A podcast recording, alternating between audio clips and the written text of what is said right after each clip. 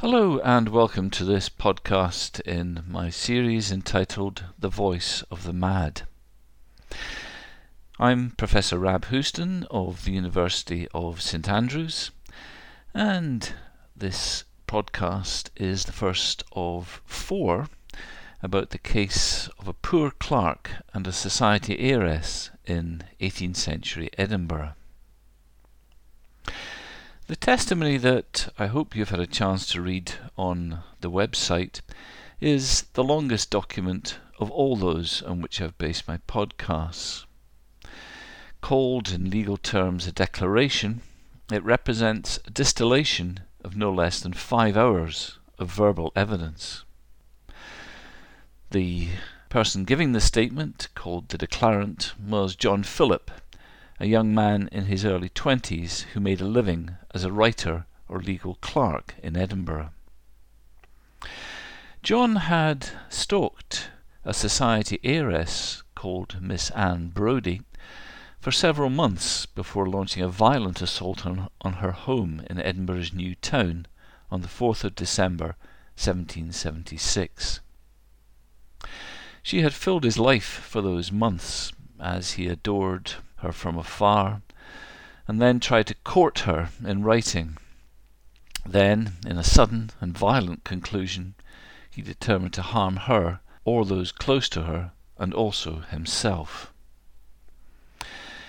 Now, in this podcast and the next three, I'm going to fill in the story of what happened to John Philip and to his victim Anne, using John's testimony as the core, but also adding in a rich variety of other evidence that sets it in context and helps us to explain just how terrifying and just how insightful this particular case is into a certain kind of mental disorder.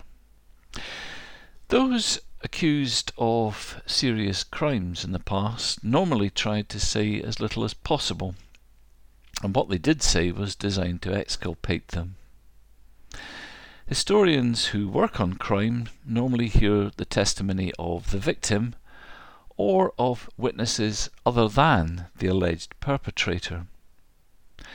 In contrast, we don't have to rely on the stunned, fearful, and ultimately hostile accounts of others to discover John Philip's story.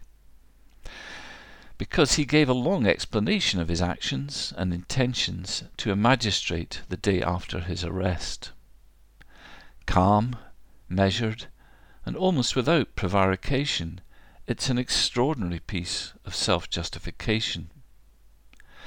The magistrate who examined him for all those hours seems to have been exhausted and disturbed by the encounter, filtering out what did not pertain to the criminal allegations against John Philip, while recognizing that he was dealing with a madman.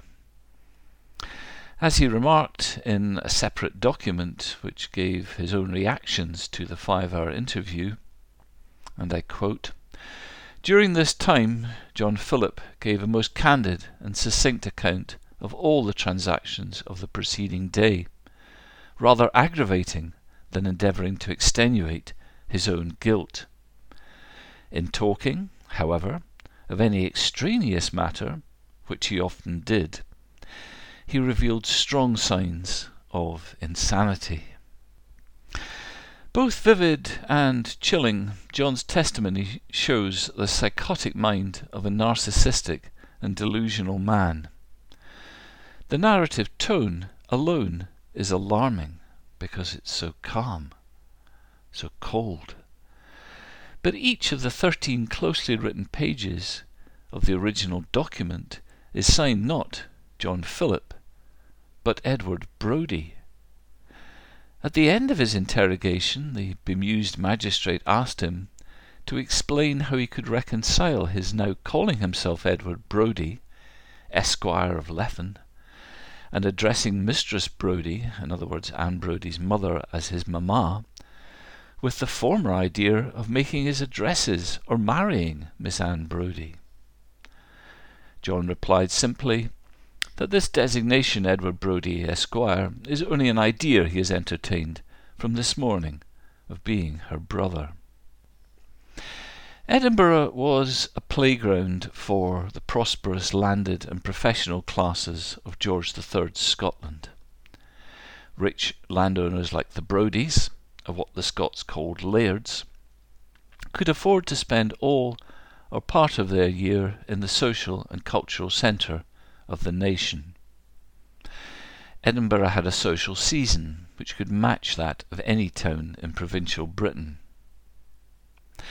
There was also an active marriage market in Georgian Edinburgh, with acknowledged meeting places and stylized rites of courtship.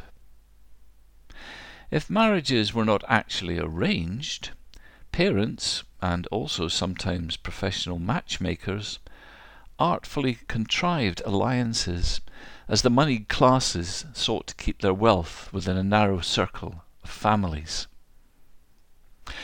Writing in the 1770s, an English visitor called Edward Topham discussed the ways of meeting and the required modes of behaviour. Structured promenading was part of the ritual, it being customary for them, as Topham put it, to drive their carriages to the sands at Leith and Musselburgh and parade back and forth after the manner of Scarborough. Other recognized meeting places were churches and the plays, dances, and concerts known as social assemblies. These were the sorts of locations where John kept watch on Anne Brodie. A direct approach by him was unthinkable by the conventions of a rigidly hierarchical society.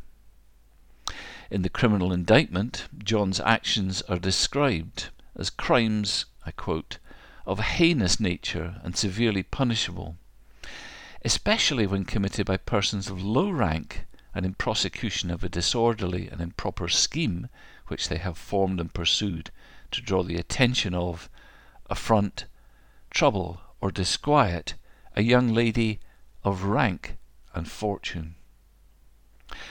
John had ideas far above his station in life. The Brodies, on the other hand, had the trappings of celebrity about them. The night before his attack on their house, John had seen Miss Brodie arrive at the playhouse in her carriage without a light on, and leave in her sedan chair. As far as John was concerned, these signs of a desire to avoid the public eye meant not that she was trying to avoid him, but that she was to marry. This notion changed months of determined, if silent and distant admiration to an overwhelming urge to confront the object of his obsession. And in the next podcast, next week, I'll fill in the next part of the story, which is more about John Philip's point of view as represented by him and also by those close to him. It gives us further insights into the mind of a compulsive and obsessive man. Please join me for that podcast.